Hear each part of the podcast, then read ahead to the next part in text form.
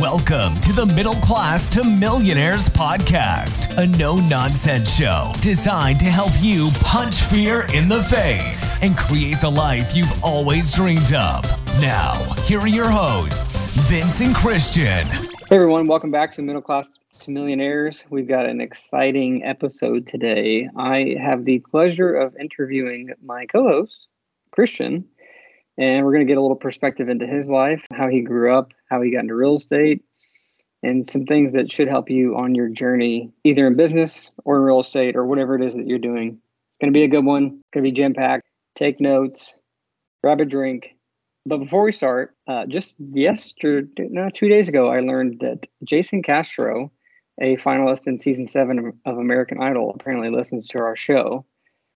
I found out from uh, the guy who's doing concrete on our storage facility in East Texas. So, shout out to you, Jason, if you're listening today. Thank you so much for being one of our now seven listeners on the show. And uh, yeah, just super cool that you're listening. If you don't know about Jason now, he's actually in uh, residential real estate. He was a real estate agent. I don't know if he still is, but he's, from what I've been told, got a pretty successful real estate flipping business and uh, other things that he's doing, and he's just really successful. So, shout out to you, man. Thanks for listening. And let's just get into the show. Christian, how are you, sir? I'm doing very well. How about you, Vince? I'm doing good, man. It's a it's a warm 72 degrees here in East Tennessee. It's hot. That is very hot right now here in uh, Texas. Oh, 79 degrees. So wow, that's a scorcher. yeah, I got some questions for you that you have already been uh, predisposed to, but I got a little secret one at the end. That's a fun one. Oh, that, all yep. right. So prepare yourself. well, let's go. Let's get started then. Let's do it. All right, man. So, uh, so yeah. Again, we're interviewing Christian today. We're going to get into his story. This is going to be a good one. So, Christian, most everyone listening knows about you in some regard because you know this is mine and your podcast that we've been doing for almost three years now and in some respects we've shared things here and there um, but we don't fully know you. We know a little bit about you but don't fully know you. So yeah. tell us about your upbringing your childhood what did it look like growing up? Yeah sure thing. So uh, i was born in dallas texas. I've lived in dallas texas all my life and various parts uh, around the dfw area. And the only time i've lived anywhere else would be the exception of like military orders basically here in, in dallas dfw as a kid, I've always been relatively quiet. You know, I don't necessarily need to fill the air with idle chatter. I like to have meaningful, purposeful conversations. And then other times I just I like to direct my energy at other things and my thoughts and stuff like that. So I've always been somewhat of a introvert, I guess, in a way. And I do enjoy being alone. And that may be due to being an only child, but I was only an only child for a little bit. I have five siblings, but I didn't necessarily get to like grow up with them because I was much older than them. I think I think uh, the biggest gap is 14 years, some something like that. So I have a, I have a 14 year old brother, um, and the oldest is 25 or 26. I forget their ages, but they're. um, so, anyways, uh, my mom had me at the age of 14. She was going on 15, and I don't. Most people, a lot of people actually don't know that. Um, I I don't really. That's kind of her story, and she's shared it before. She's a she's a minister.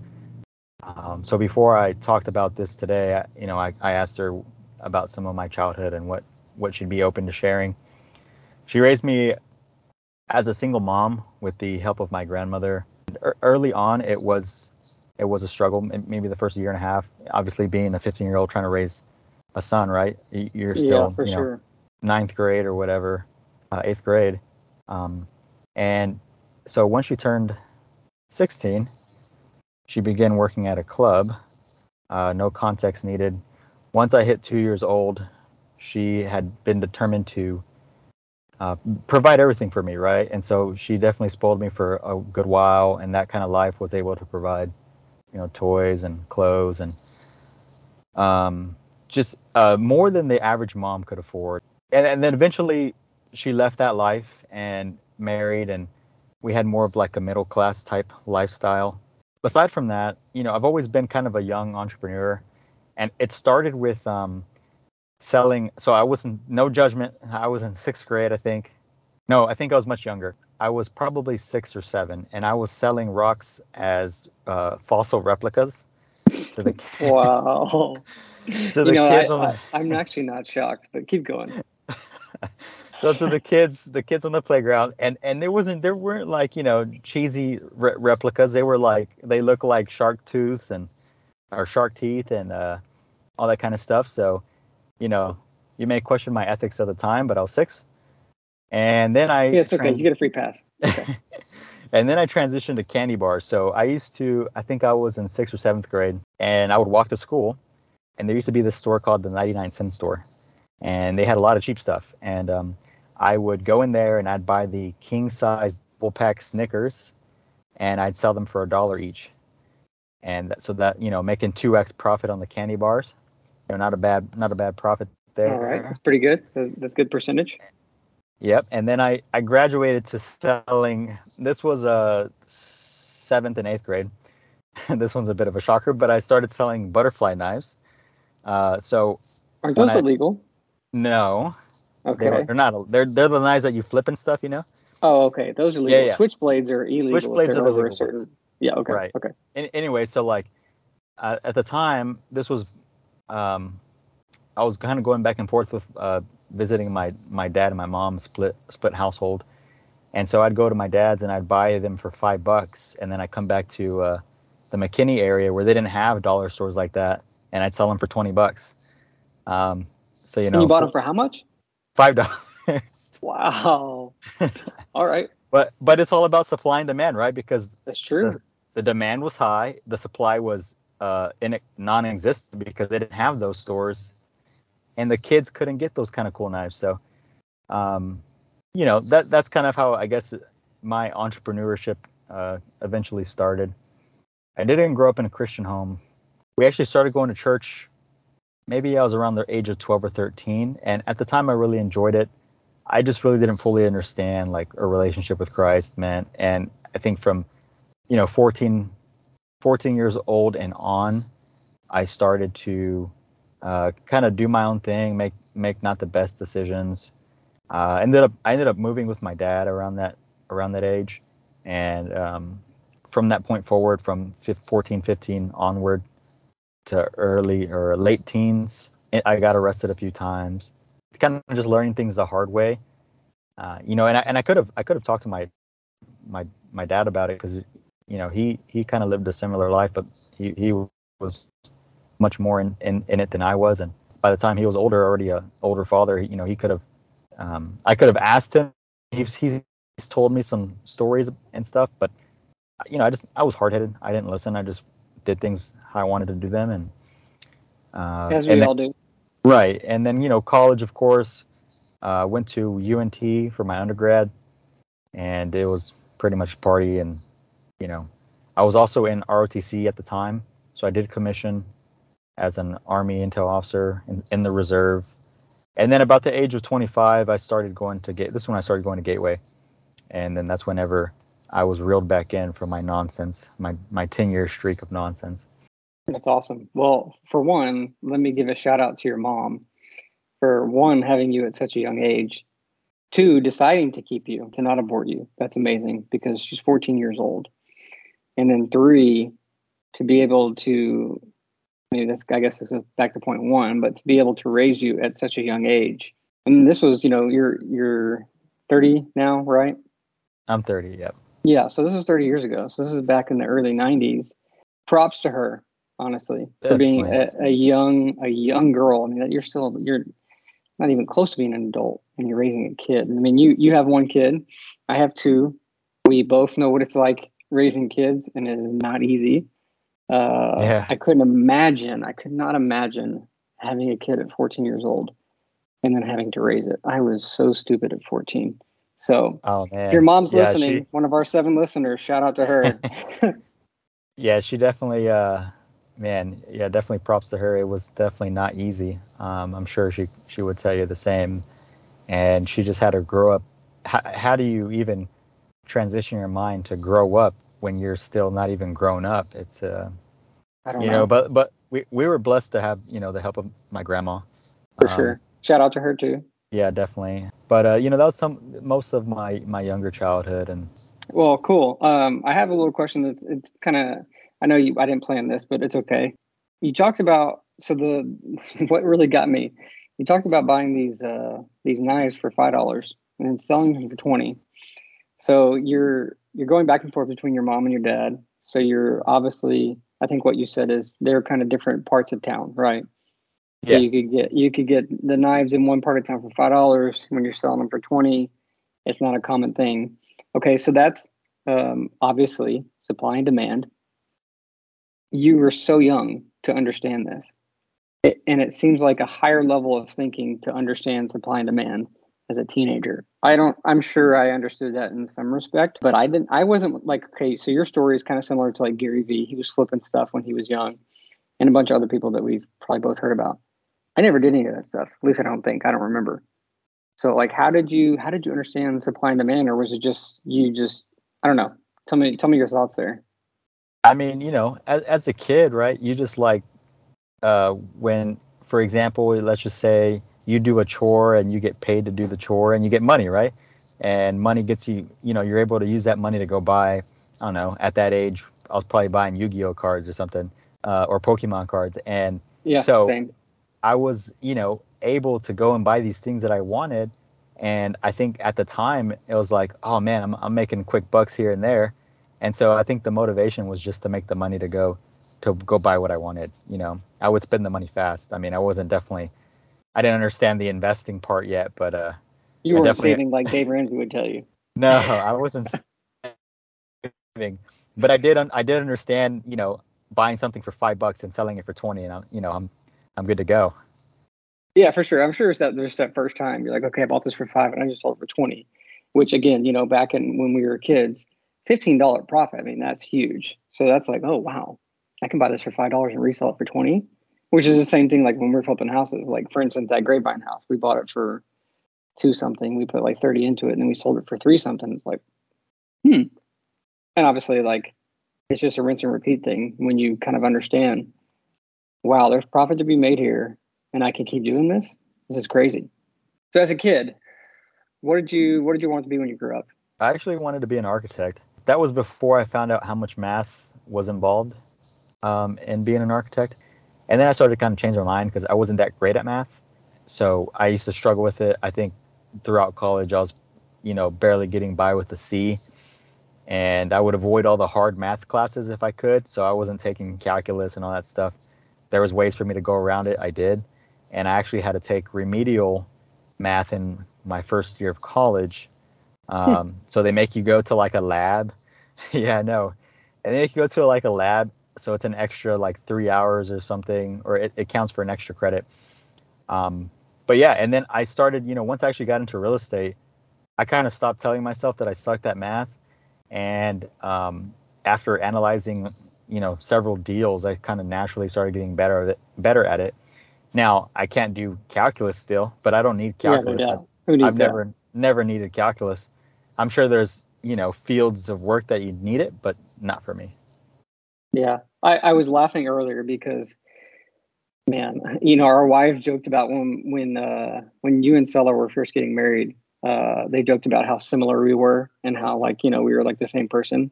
In high school I'm, I'm i was actually really good at math until i had to get into geometry which i was just telling someone the other day that i think my geometry teacher only passed me because i talked too much and she didn't want to have me again. Because in that school system if you failed a class you went back into that same teacher's class.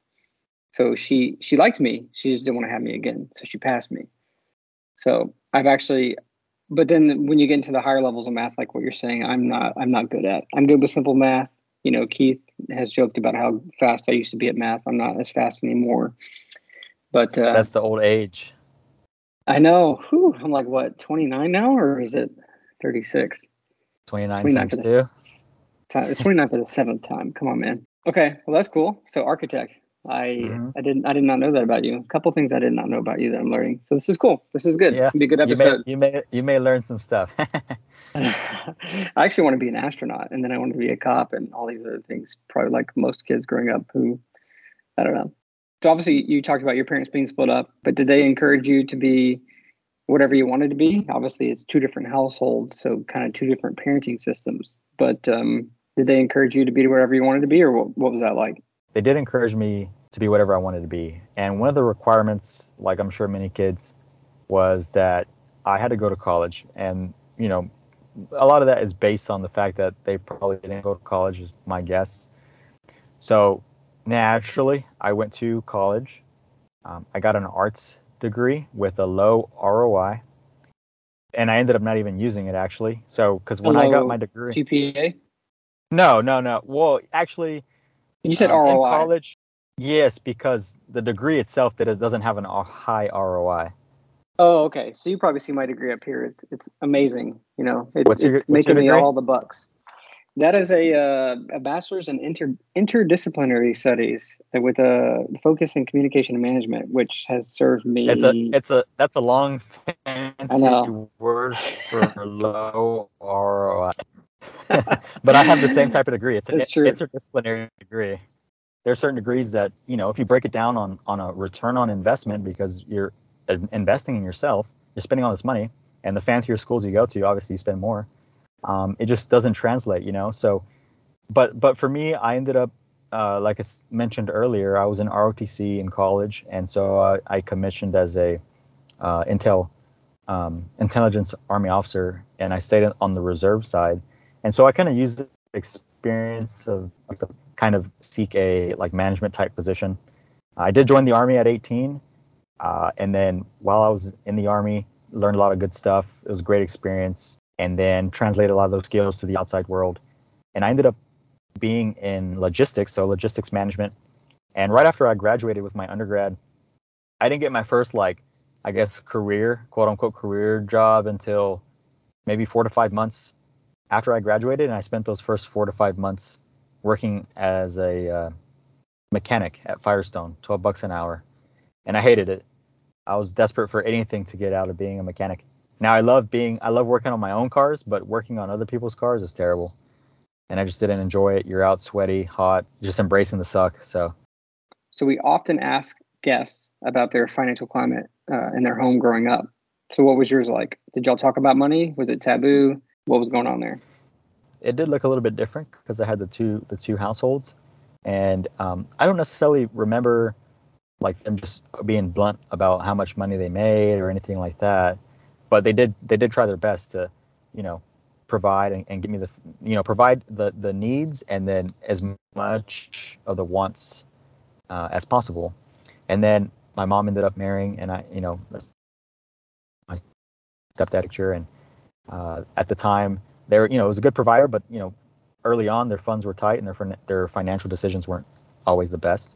And so kind of the you know like like i said earlier the typical middle class lifestyle starting and then they they grew from there but i had moved on i had moved with my dad uh, in my er- earlier teens anyhow. So it was a little bit different there but but to answer your question you know money wasn't just openly talked about um, you know like that. Yeah yeah and your audio cut out for a second so everyone listening forgive us we had some issues with the the the format that we normally use. So we're actually having to use Skype. So if it's uh, a little jumbled, that's why. But to go back to something you said that I think is important, uh, I think this is when you said you were living with your mom and your stepdad. Is that what you said?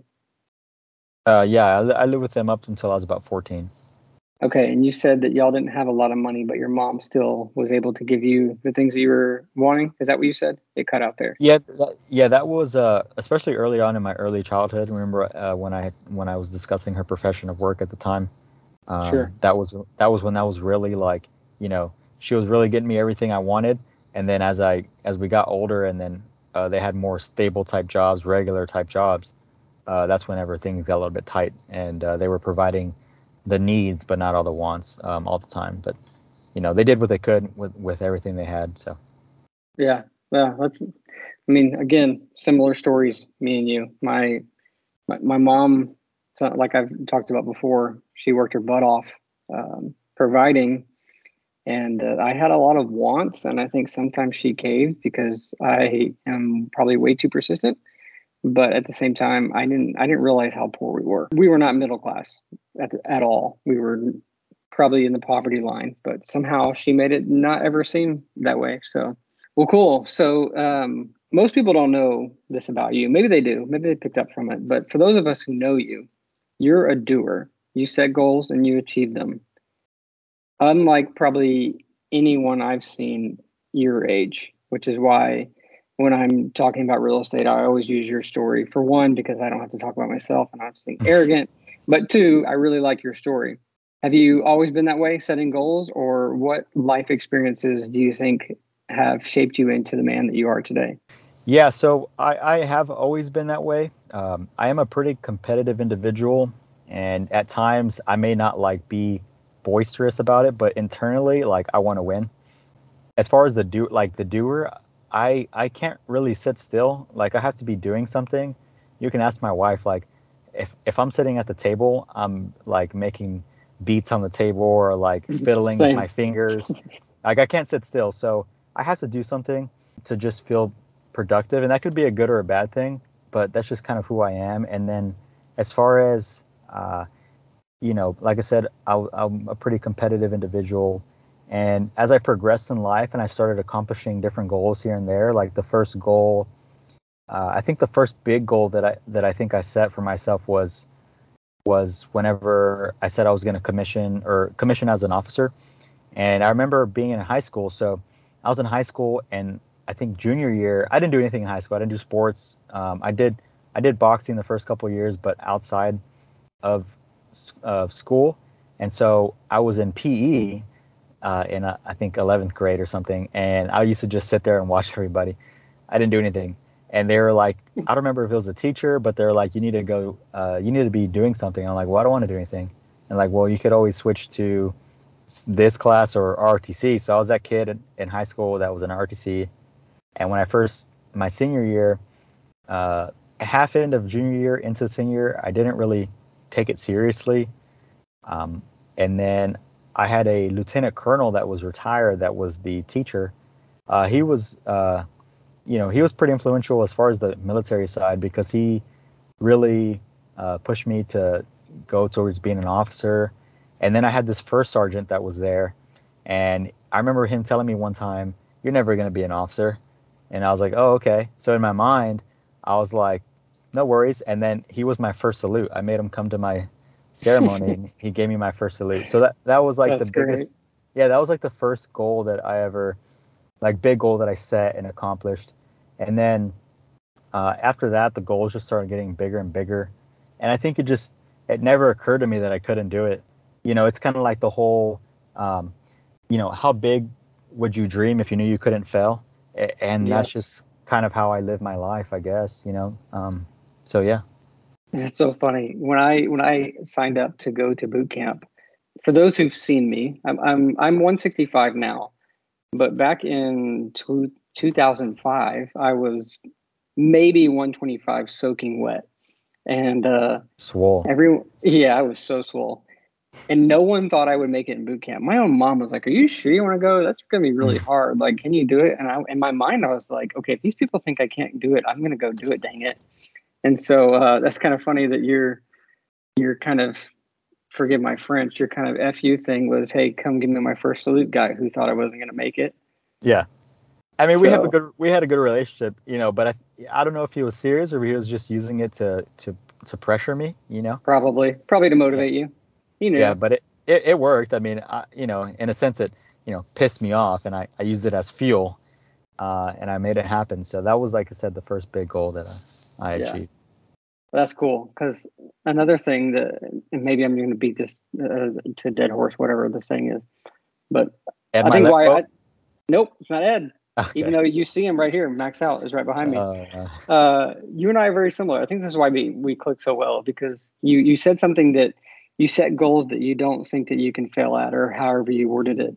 When you said that, I I, I like had like a little flash in my mind, like in the past five or six years that I've been doing real estate I've never really looked at anything like, oh man, I'm going to fail at this or I could fail at it. It's like, okay, how can I do it and how can I win? Uh, and I think that's a, a, very important mindset for anyone who wants to be a business owner or to be in real estate or whatever it is that you're doing to have that mindset that, and not to say you can't fail. There are going to be times, of course, where you're going to fail, but to have sure. the mindset, well, I'm not going to fail. I can't fail. I'm just going to be I'm going to be It- good at whatever I do. It limits the amount of times you do end up failing because you end up finding other ways to to accomplish the mission. Exactly. And like my famous quote, it's only a failure when you don't learn something from it, you know? So if you can if you can fail in a good way and learn, then it was just a learning experience and it was free education. Well, cool, man. Well, so I know you like to sleep late. Um, you don't wake up as early as I do. I'm just kidding. I actually have been waking up later. What's your morning routine like, and why do you feel it's necessary to have a morning routine? I think this could this could help people because, as we've talked about on every episode, a lot of the successful people have a routine that they kind of follow, and I think it helps them be successful. So, what's yours like? Yeah, so I, I wake up every morning between 4:45 and 5:05. Uh, it just depends how I feel. Uh, I wash up, I read my Bible or do a devotional, and then I practice German. It's just a uh, I, I just I've been to the country. I like it, uh, so I just started picking it up, and I'm on. Right now, I'm not I'm not like super serious with it. Um, oh, I'm serious. I do Duolingo, which is an app that helps you learn it. Have I'm on one? a I'm on a 275 day streak, so uh, Very nice. there's that. Pretty consistent. Yep, definitely. And then I listen to a book, and then I head to the gym, and I've been doing that same routine for the past like um almost two years now straight, not missing. It, it like I like I mentioned in a couple podcasts ago.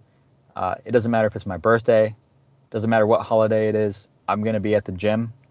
I'm gonna be you know following my routine, and I've, I'm a strong believer in routines, and I'll explain exactly why. I've always been good at them, and then once I got into the army, I got even better because obviously in the military, you follow lots of routines and you follow them to a T.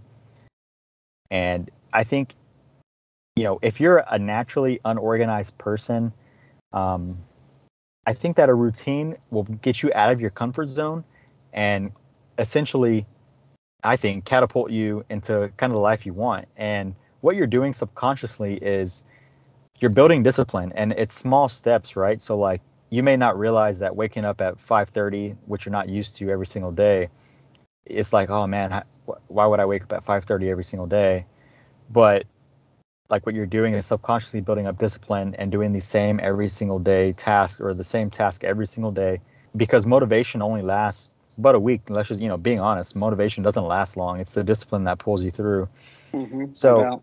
You know, if you really want to progress in life, I think establishing a routine, even if it's not if it's not comfortable for you, you need to get out of your comfort zone, and you know that will build that discipline, and that naturally translates to other things in life. So you, if you're wanting to close, you know, million dollar deals, well, if you don't have a routine in place, you know, how are you going to build the discipline of things that you need to do to be able to to tackle these deals? Because sometimes these deals, they're hard, man. Sometimes they they knock you down. And you're like, man, I just want should I throw the towel in or whatever? But you know, I think the routine, as simple as it sounds, has really helped me in my uh, entrepreneur career. and routine just it, it kind of builds uh, muscle memory you know you're teaching your body to to push through the uh, the feelings of being lazy or the feelings of uh, not being motivated because like you said motivation only lasts so long.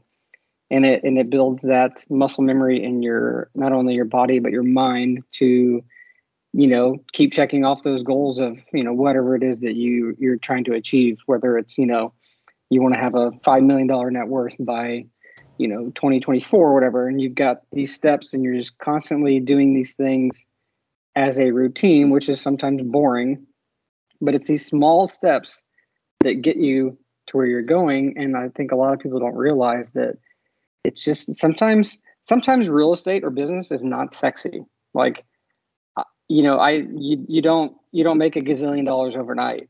It's small consistent steps that eventually get you to where you want to be right? Like go ahead. Yeah, and that goes kind of to like it, it aligns with, you know, using it as a vehicle to to get where you want to be. So so many people are so like, they're so caught up in on it needs to be my passion. It needs to be my passion, and in reality, it's just a vehicle to get you to to get you to the life that you want to live, and then you can use all that free time that you're getting back, and go do your passions. You know, if you want to if you want to paint, you can go paint. And if maybe you're not that great, but you go do it as your passion, and you use real estate or whatever the stock stock market as the vehicle to get you there to be able to do so. So very true. You talk a lot about systems and processes on the podcast, and then with me. Um, so, what does that look like for you, and why is it so important to what you do? Yeah, so systems and processes are, I think, extremely important in business. You know, I think if you don't have systems and processes in place, that you're, you know, you're not going to scale that quickly or grow that quickly, and it may just, you know, it may end up as a, a rude awakening if if you don't do it early on, and then you find yourself, you start getting employees, you start hiring employees, and you start actually growing like a large business and then you're like, oh man, what do I do now? And it's kind of a little late at that point.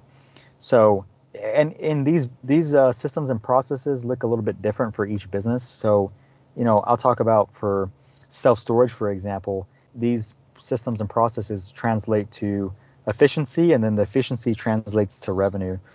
So, you know, for example, I with with the portfolio that I have, it's just under under 600 total units, and, and in between that, you have self storage, uh, flex space, office, and one retail. I also have a, a vacant car wash in there and, and lube station, and so I run these these operations. I have I have not just self storage tenants, but I have some national tenants that I have in a couple of my spaces.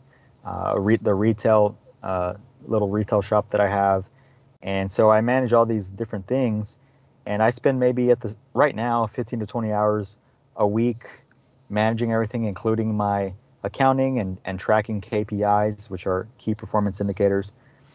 And so, you know, at this stage of, of my building, and you know, until I replace myself fully, because if I replace myself now, I will have nothing to do. Um, so I think, you know, I'm going to get there and it's going to be very soon. But for right now, I like to just, uh, I like to keep a, a close watch on everything. Um, I track everything, uh, just keep a, a, pulse on, on the business essentially. And uh, the rest of my week, I kind of spend networking. Uh, here lately, definitely heavy on the networking. Uh, I'm in a mastermind or going to masterminds, meeting people, just kind of connecting, and and then education. I do. Here lately, I've been knocking out a lot. I just finished the book that we're that we're uh, to do a podcast on. So, you know, maybe a book or two a week right now at this rate, and um, and then just looking at future opportunities. You know, practicing my underwriting skills, analyzing, uh, you know, risk and whatnot. So. Awesome. Well, I think that's cool for, for you to break it down because a lot of time you talk about systems and processes and I'm like, what the heck are you talking about? Like, what does it look like for you? Because for me, it's a little different. You know, I'm yeah, I'm semi-retired, as you say. So yeah, uh, because I'm so old. I mean, just just having you know you like for example, I know you have your whiteboard up, and that's that's uh where you can write down your systems and like you know, for example, knowing exactly how much uh, my uh, opex is, which is operating expenses uh, for my business. I, I look at that pretty constantly. I look at my profit and loss statements, balance sheets, all that kind of stuff. Uh, just finance heavy type stuff, and I'm just looking at that, you know, uh, having a, a written down task list for your part-time managers or different systems. Like there's a lot of technology out there, especially coming uh, online for the self-storage space. And so, you know, that's that's that's a system in itself. You know, you may not realize it, but like having a call center, having a, a texting software that's automated, having um, you know the storage the storage software or PMS, you know all those things are considered systems and processes, and that's helping you run your your business efficiently. And the more efficient you can make your business, the more you can take yourself out of and almost run it without you being there, um, in, a sense. And then once you're able to pick, run one business efficiently, you know, because they always talk about, and I'm, I'll get into this a little bit later, but millionaires and, and whatnot have multiple streams of income. And I think a lot of people, they get caught up in trying to build them all at once and they don't have the systems and processes in place on the first one. And so you can't, yeah. you're, not, you're going to be spinning in circles trying to build all these, all these streams of income, focus on the one first and build, build up the systems processes. And, you know, and then you're able to smoothly transition to the next stream. Yep. Yeah, Jamal Miller just talked about that on his uh, story the other day about how you got to focus on on the one thing. You build that one thing, you do it really well, and then uh, I don't know if he went into this, but essentially, you would then automate that thing and then move to the next thing. Like when we were doing Airbnb together, and you still do Airbnb, and I'm about to get back into it here in Tennessee, but we had everything so automated that I worked maybe maybe one to two hours a week, on five properties total. So like you know, we had our uh, messaging automated, we had the pricing automated, our cleaning system was automated.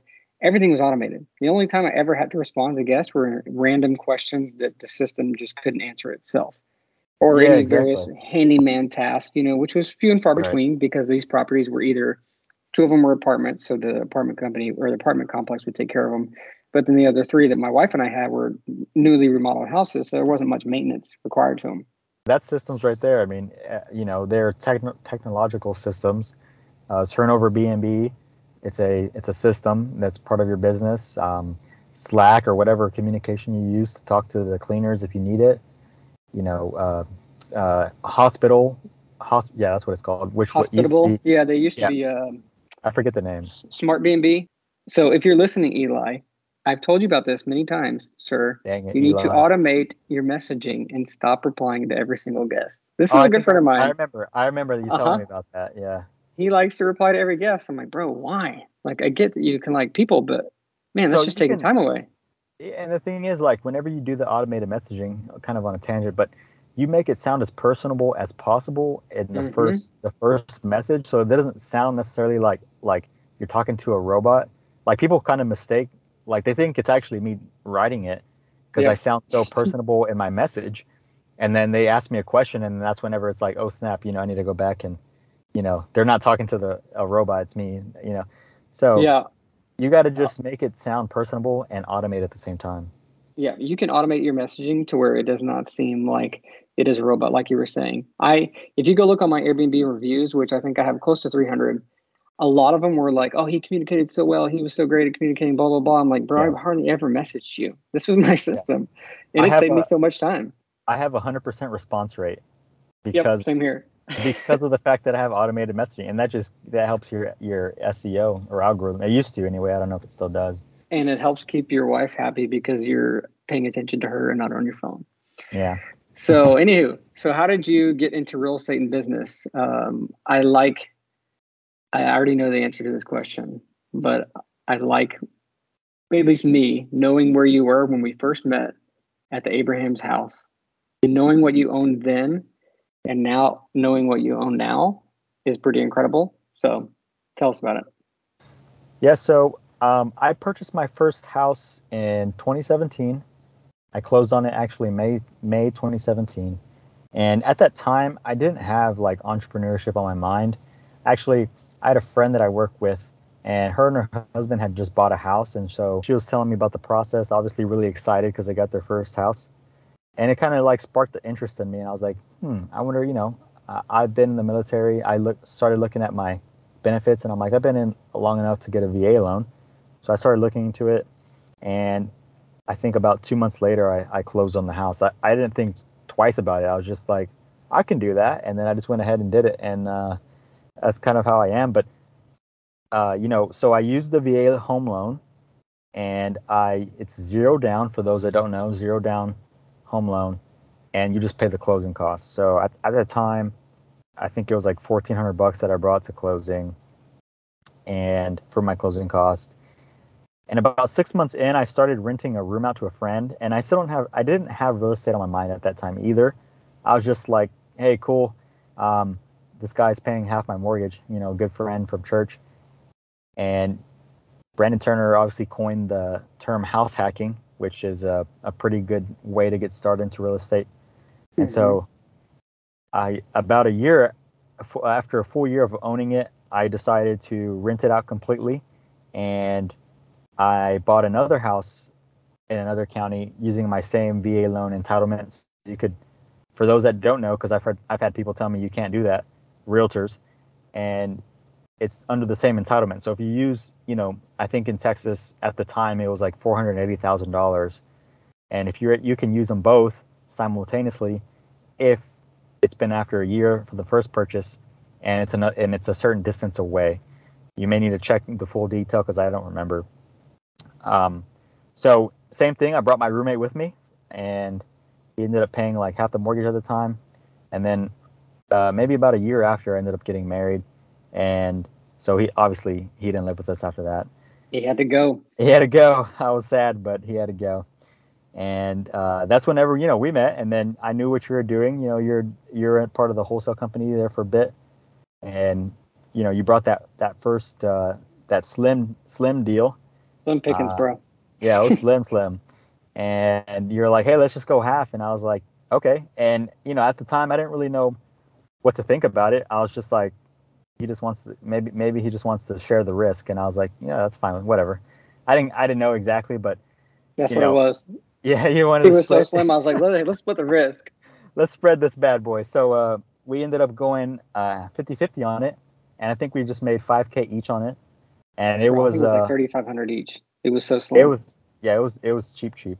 So from that point on, um, after that, I, I flipped the next two by myself, um, and this was going into that was summer summer 2019. That first one we did, and then I bought the next two over the next couple months. I used private money for the down payment, so I didn't have anything out of pocket besides rehab, which I was using my business credit cards at the time to uh, to put to cover the tab. Ooh, Dave Ramsey just cringed. Yeah, I know. but but that's okay.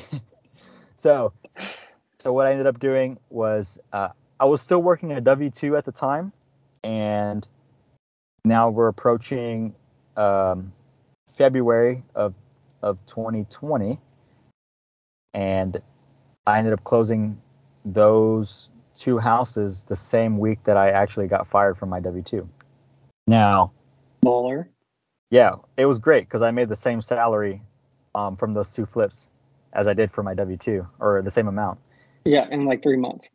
Yeah, yeah, and, you know, and so that was kind of like, like, man, this is great. Like, this is, I think I can, you know, I can keep, I can keep doing this, and this is what I want. And so, I was also, uh, you know, at that point around February, January, February, I knew that I had wanted to quit, and I was like, I know I want to quit, and I was just, it was a little bit nerve wracking because if you've been in a W two for the last, you know, I've been working since I was 14, and so you've been working for an employee as an employee for the last 10 years uh, a little longer than that. But it, it's a little nerve wracking to just be like i'm gonna quit and i'm gonna go do this entrepreneur thing by myself. And you know in, in a sense actually i remember when i got when i did get fired uh, first of all you know not that it matters but they didn't the reason was um, they didn't give me a reason a real reason and maybe it was because i was spending time doing my entrepreneur stuff on my lunch breaks and wanting to finish uh, work as soon as I could to go focus on my business. But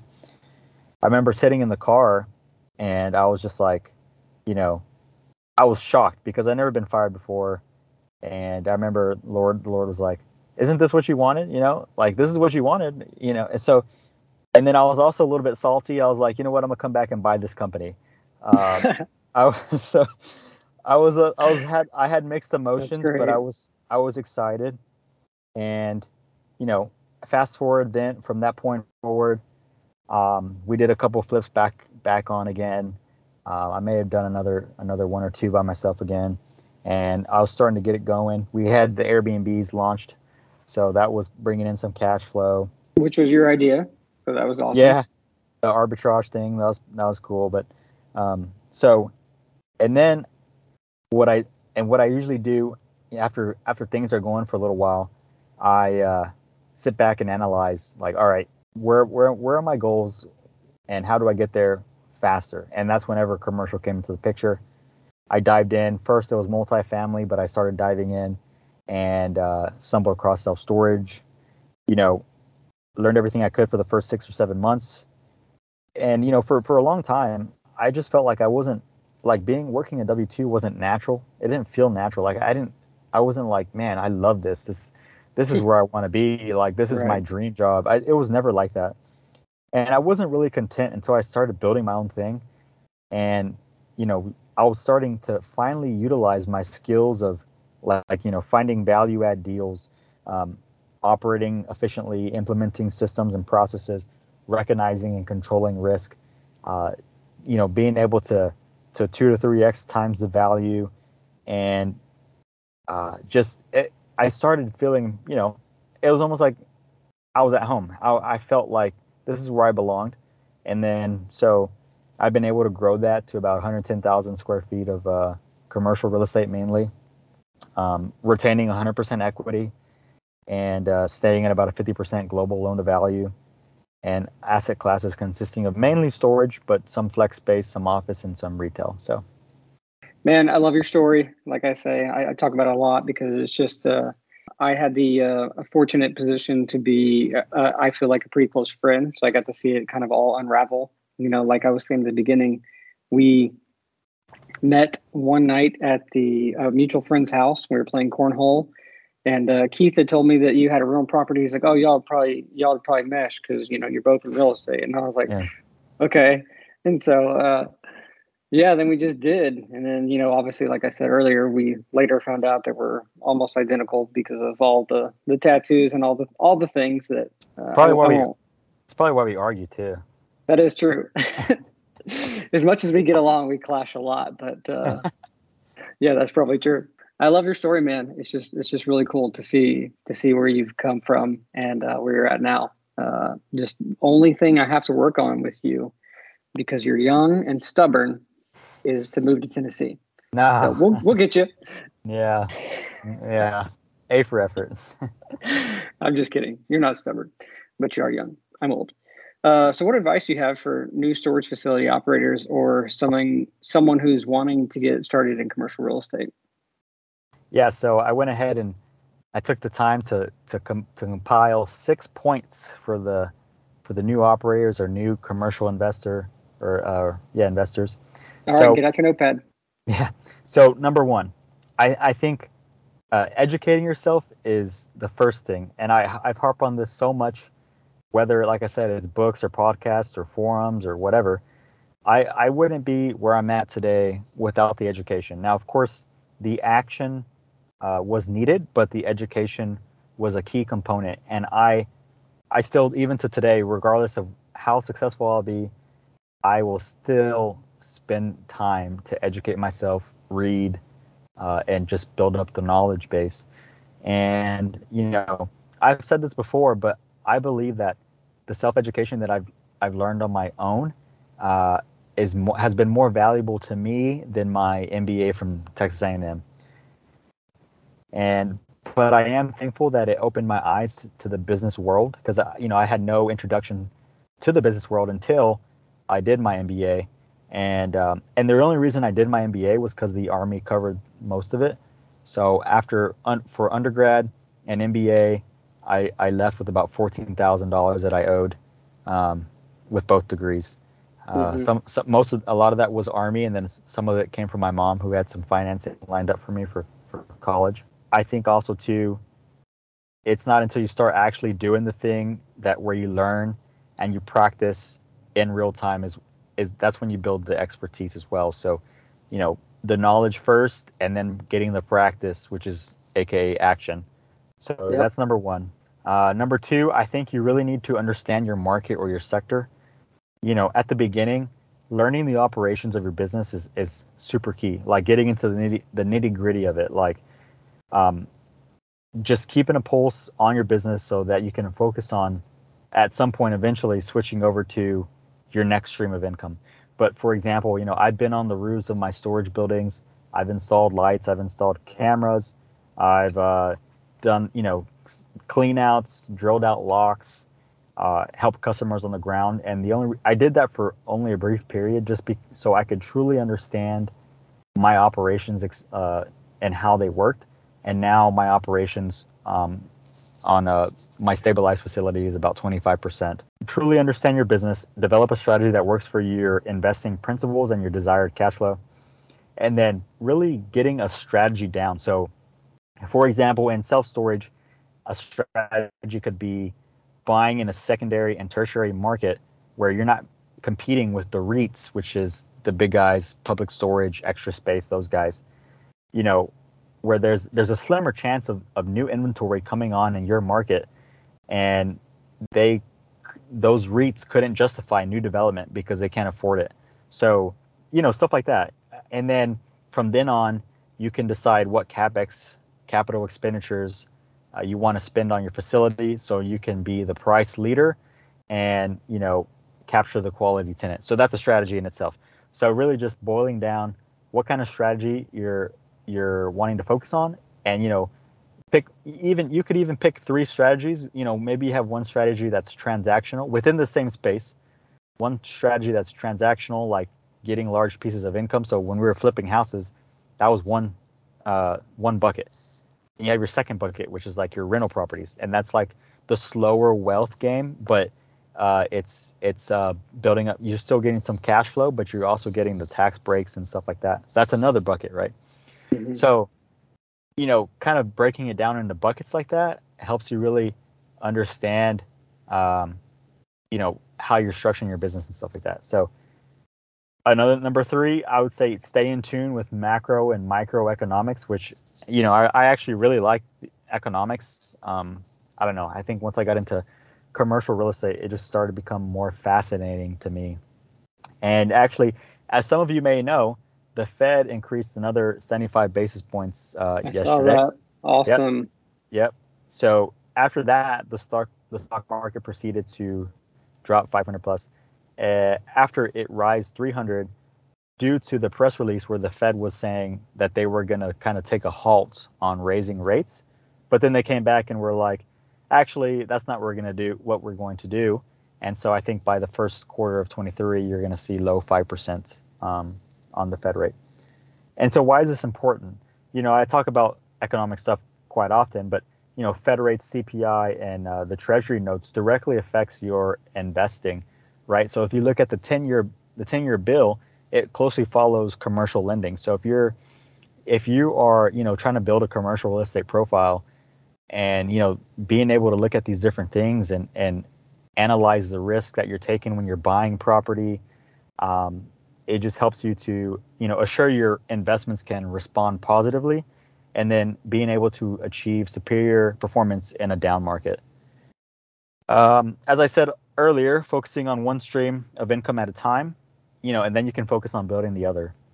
So for me that was buying that was focusing i switched over from flipping houses airbnb uh, rentals to building or to building a buy and hold commercial portfolio and you know being able to stabilize those and being able to produce enough cash flow to where it it's basically that's why you know it's my full-time full-time job. Uh, not well not job but career. Then you're able to when you're building those you're able to uh, leverage and collateralize those assets and able to you know purchase more and use your experience to, to build it bigger and bigger. And then you start looking at like maybe i should trim the fat right? Maybe i should stop buying the heavy value add, the heavy management type properties, and now I focus on class B type properties, maybe some class A, something that's you know a little more stable, uh, but you have way higher higher quality tenants. Uh, it's less management intensive, so you know you switch up your strategy a little bit, but something that gets your foot in the door to begin with. Um, I talked about this before, but you know having multiple exit strategies is very important, and having like a detailed business plan. So one thing about me uh, I'm very detailed. Um, whenever I took over my first facility, I had a whole binder. Remember, I was, you know, I remember I that I, binder, bro. It's yeah, so funny because your binder was huge, and yeah. like when I got ready to buy mine, I had like one piece of paper on my computer, and I was like, "Oh my god, I'm gonna fail." Christian's got this binder, and I've got one word document. Yeah, I mean, so I like being super detailed, and whenever you start getting to a point where you're you're raising capital or something, you're gonna need to be extremely detailed you know, if you're going to ask for five, ten million dollars, 20 million, 50 million, those guys are not going to just hand over the money to you without a detailed business plan. You know, this is why we like the market. This is our projection, three year projection. Um, they need the details. So to be detailed in your underwriting when you're analyzing risks, uh, it's it's extremely key. So keep that in mind. Um, and then, you know, another thing right now, we've been in a bull market, right? So people are buying stuff willy nilly. I think I think risk is kind of being thrown out the window. And you know, yeah. in in bull markets, the common philosophy is risk is my friend, right? And when people aren't afraid of risk, they'll accept it without being compensated for it. So I think if you're sitting down, you know, obviously risk exists in this space and you have to be okay with that. And risk is different for everybody. Risk is subjective. For you risk is a little different than it is for me versus someone who's in their 60s and wants to retire already. So mm-hmm. but it, you need to learn how to manage it and you need to make sure that you're stress testing your uh, investments. Like can you operate at a 15 to 20% margin or that margin of error? Is it there? Are you able to meet debt service stuff like that?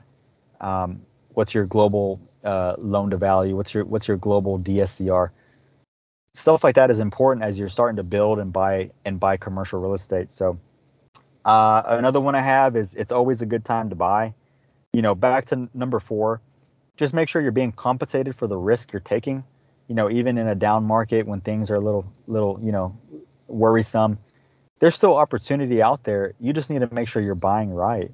Um, I think. Yeah, no. Yeah, I mean, awareness of price and the intrinsic value, I think, is the essential component, in, like in being able to to make a smart investment. Like I, I've mentioned before, like I'm able to to break even at 50% occupancy on my storages because I'm able I buy super cheap, and um, the guys that are Too buying, cheap.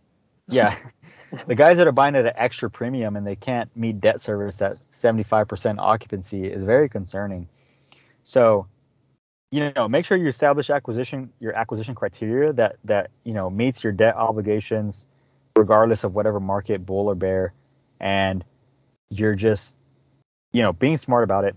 And then also here, you're here lately, you know, making sure you have enough what they call dry powder, uh, extra capital to be able to survive through these like kind of short-term fluctuations that are going on um, and then also too I'll, and i'll talk about it here in a little bit but having enough extra capital to get ready for the opportunities that are that are to come because right now for example what you're seeing is that the uh, uh, interest rates to borrow are you know 7% right so you have these these property owners who think that they're still in 2021 and they're getting you know they're wanting a four cap for their property and with debt that's at seven percent, it just makes no sense. You know, no one's cash hmm. flowing at that. Yeah, for real. So like now things are kind of in a standstill until these sellers kind of wake up and realize that the cap rates are decompressing, uh, basically getting cheaper or like things are not as expensive as they used to be. Then you know, I think we're we're gonna stay in the standstill for a little bit, and then come 2023, I think there'll be some great opportunities out there. But if you don't have the capital and you're not prepared, then you know this transfer of wealth, you know, you're not going to you're not going to be able to capitalize on it. And yeah, so, I, and I think what's important that you you kind of briefly touched on, but if if you follow Christian on Instagram, I think you shared this today or yesterday, but and you said something to the effect, or you shared that anyone can win in a bull market. Pretty much everyone wins. Almost everyone wins in a bull market, but it's really like what what can you do in a bear market? So when when the economy wakes up to the fact that we are indeed in a recession, maybe Q1 next year, the real winners are going to be the people who are prepared and who have the cash on hand, like you said, to snatch up those deals. Exactly. So that that's going to really test who's really winning and who appears to be winning right now. And if you know, it's going to test the guys that, like I said, paid premium for their property, uh, especially. And and I'll get into some some quick advice for you know navigating this this uh, environment but you know the guys that are that have bridge loans and short-term loans on like these huge 40 50 million dollar uh, multi-family uh, apartment complexes you know the note's going to be due and like if you if you can't refinance you know from that bridge loan because whether the debt service is not meeting or whatever that's a scary position to be in so if you're if you have short-term debt, you know the the the advice is to get into long-term debt, you know, as quick as you can. You know, like hard money loans, nine-month loans, six to nine month or whatever they are. Um, you know, your your your goal was to refinance, and then lenders start kind of being a little more cautious about who they're lending to, and you can't get qualified for a a loan or you get a rate that's 9% and it doesn't meet the debt service obligations, they're not to, you're either to bring money out of pocket or they're not, you know, you're to have a, a hard time finding a lender. So, you know, that and then take caution with like heavy value adds right at this point. So, unless you have a ton of capital to to survive it, kind of focus on uh, properties that cash flow from day one. Uh, selling, consider selling properties that don't fit your investment model or your company model. Uh, start accumulating cash. So, you know, to to one sustain current operations, and then two for the opportunities that are to come whenever the cap rates start decompressing.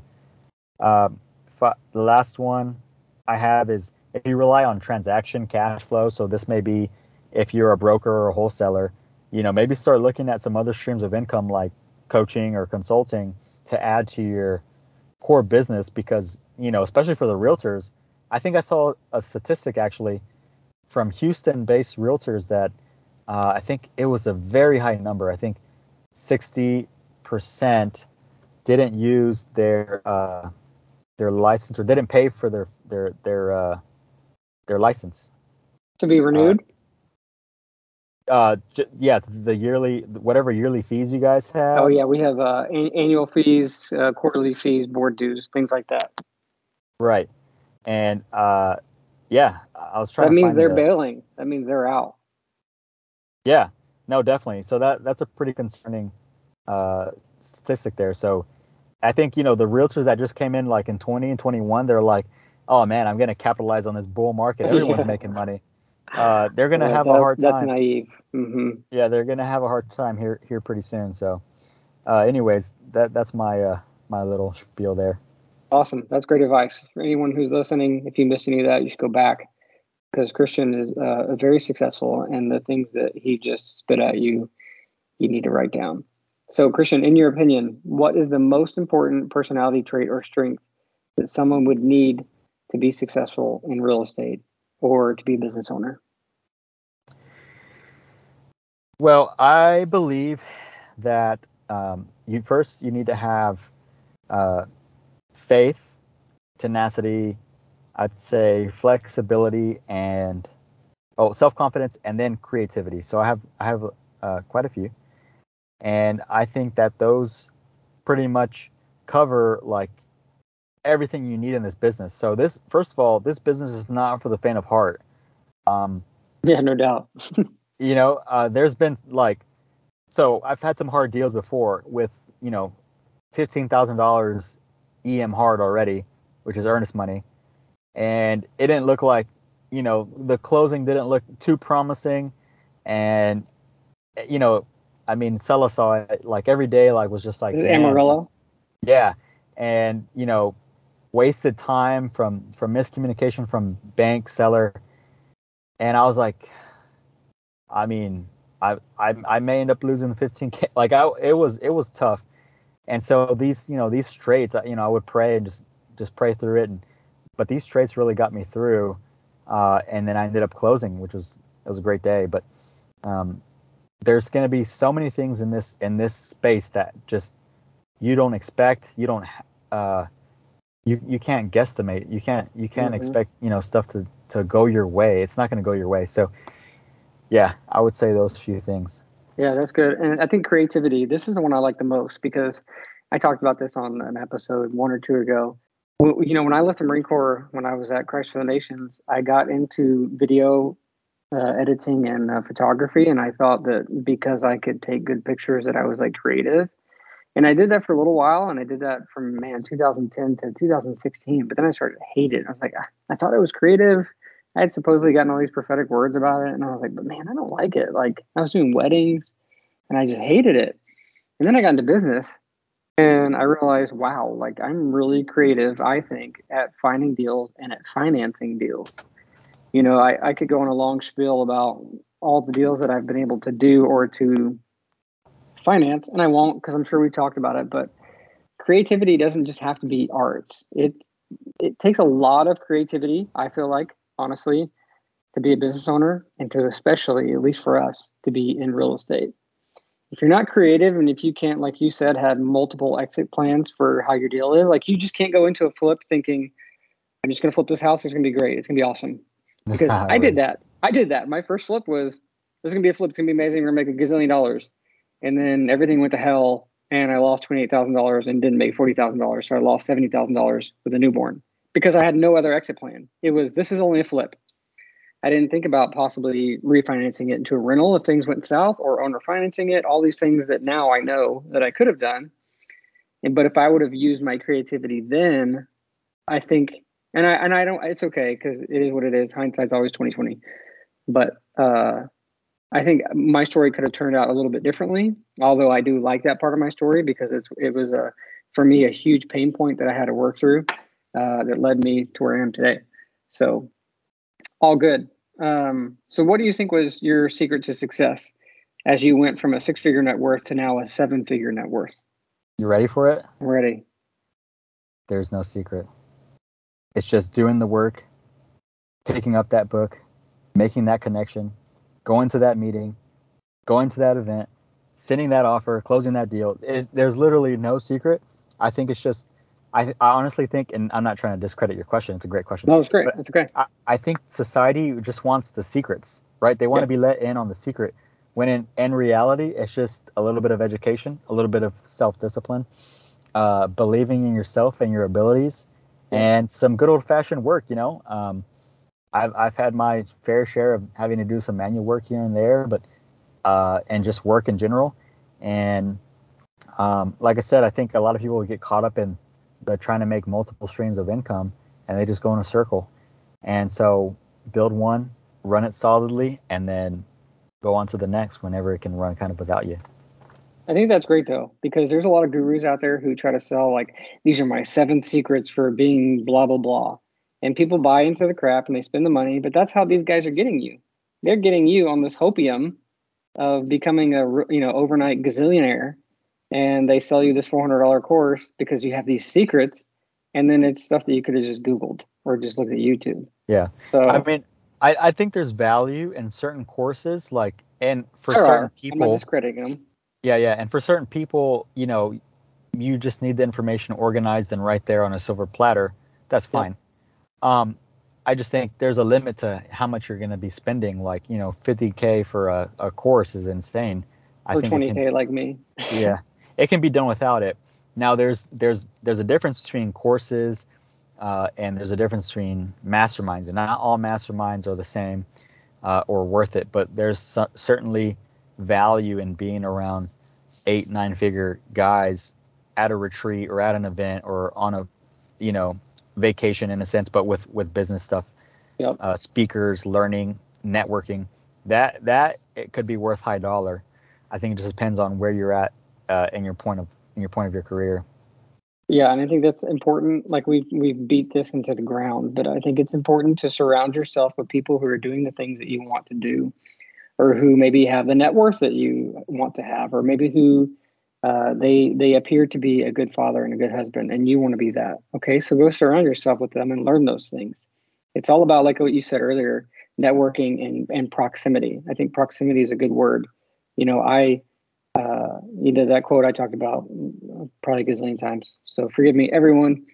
But you know, you want to be a millionaire, surround yourself with five, and you'll become the sixth. Well, uh, I mean, that's kind of true. I mean, I know, uh, I think four or five millionaires now who are now some of my really good friends because, I mean, we've all kind of come up to, to where we are now, but some of these people I didn't even know they're millionaires, but you know, I later found out. But um, it's just being around like-minded individuals who will, you know, uh, kind of push you to become, I think, the better version of yourself.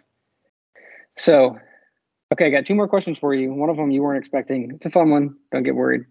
But the last one is if you could be remembered for one thing, what would it be? I would say uh, first, you know, uh, just showing the the love of God to others, regardless if they're believers or not. Um, I think you know that why why are we here, right, on Earth? And and I think that that's that's one thing that a lot a lot of um, Christians aren't super great at because you know they're worried about whatever they're doing in their life. And whenever I first you know came to believe or was saved, um, I dealt with a lot of uh, you know maybe judgment, uh, whatever you want to call it, but I, I didn't always feel that. And so like my mission now is to make sure that you know regardless of what you believe or whatever, I'm still going to treat you the way you should be treated. You know the golden rule and I'd say also my willingness to help others achieve their goals and, and really just better their life. Uh, I think I, have said this before, but I, I believe that greatness is the ability to inspire those next to you, and uh, and then of course being the best family man that I can be, uh, being a man you know someone that was known that changed the family line and did things differently. Um, you know, it all starts with you. So that's so good. All right, my last one for you. So recently, uh, our mutual friend exposed your TikTok account. Oh my goodness. Uh, here we go. So, like you talked about earlier, uh, you're introverted. I know you as the introverted Christian. So I found your account, and it's pretty funny and not how I would normally perceive you in real life. So, which is great because it's it's a kind of a stretch, right? So, how important is it for business owners to step outside their comfort zone to reach the masses or to reach other people they wouldn't maybe normally reach? I had very strong feelings against it for a while because you know it's it's the Gen Zer thing to do. Like you know, I'm I'm about to be 30. I'm cool. Like those guys, you know, on TikTok and stuff. Are they really that cool? I don't know. But so I struggled with it for a little bit, and I decided that um, the thing about TikTok was if I made an account, nobody knew me. Uh, I wasn't gonna go. Fo- I wasn't following fr- uh, friends and family when I first started it, and because on Instagram is you know mostly my my Instagram is really where I post a lot of my personal stuff.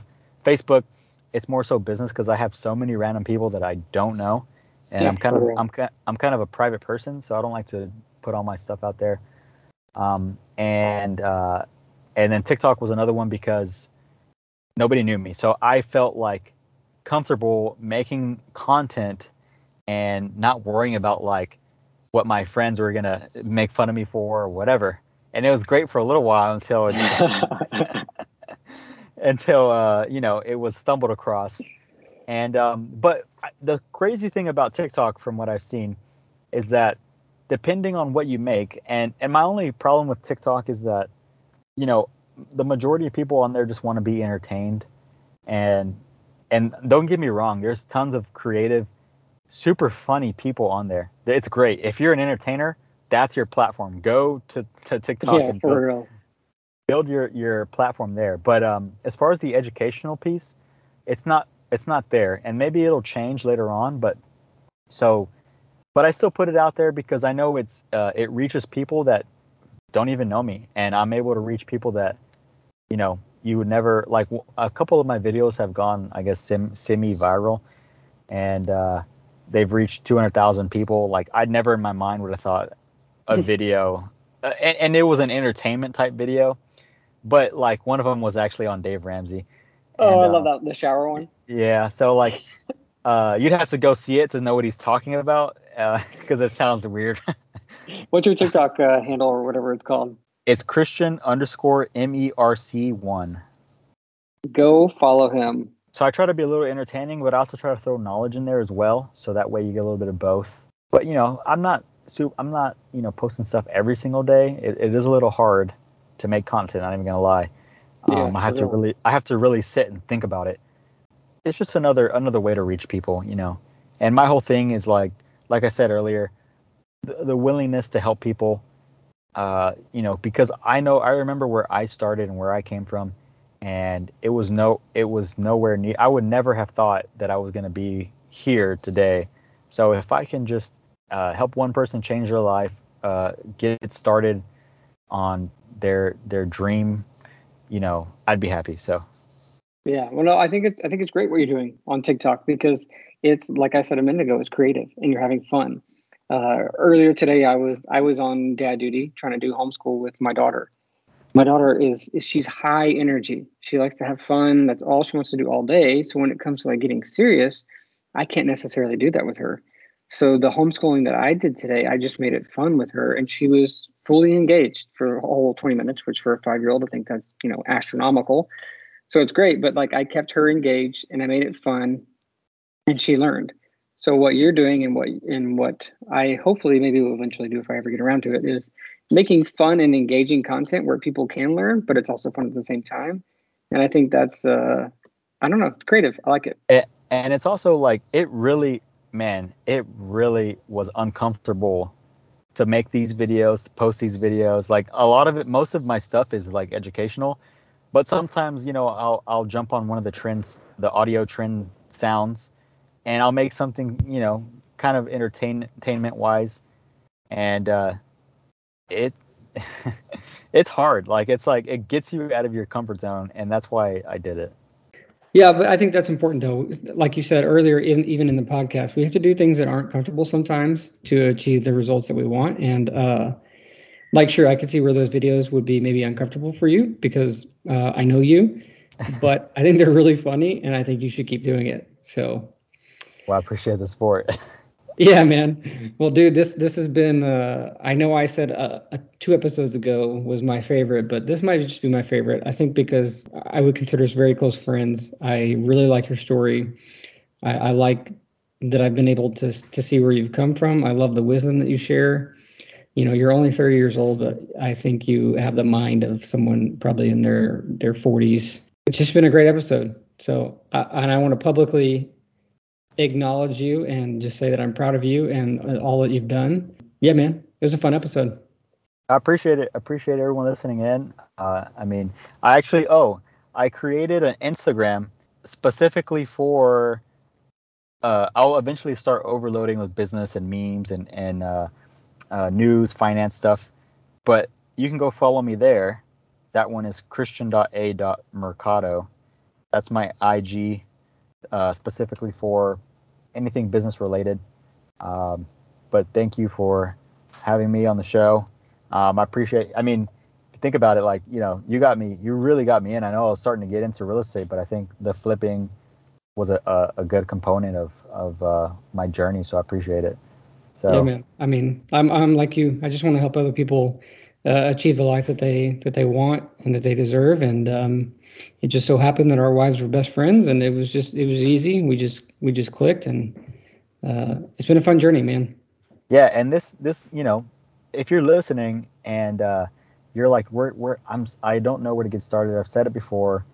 Find someone that's already doing it. See how you can help them without expecting anything and you know maybe they'll partner on a deal with you. You never know. It it's really just about asking.